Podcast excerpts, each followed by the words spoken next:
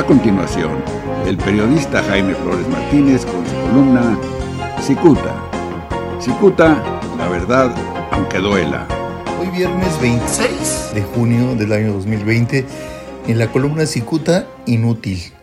Desamparados porque algunos funcionarios prefieren evitar la fatiga que cumplir con sus obligaciones, muchos oficiales policíacos permanentemente incapacitados no les alcanza el dinero para darle de comer a su familia.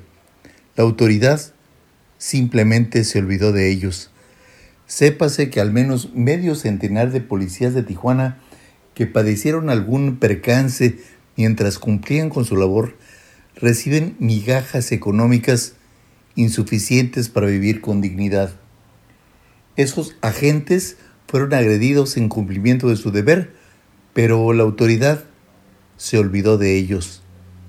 Al menos el regidor presidente de la Comisión de Seguridad Pública de Tijuana, José Refugio Cañada, ni siquiera se digna a recibirlos.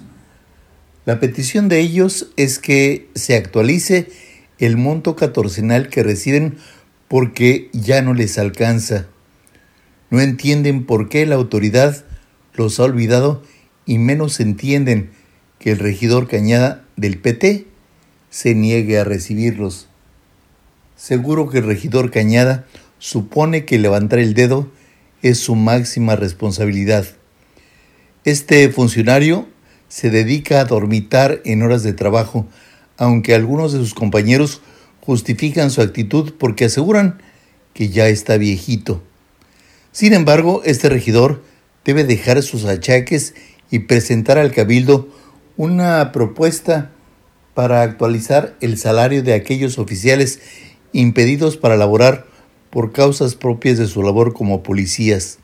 Es injusto que hayan arriesgado su vida en favor de la sociedad y la autoridad ahora se olvide de ellos.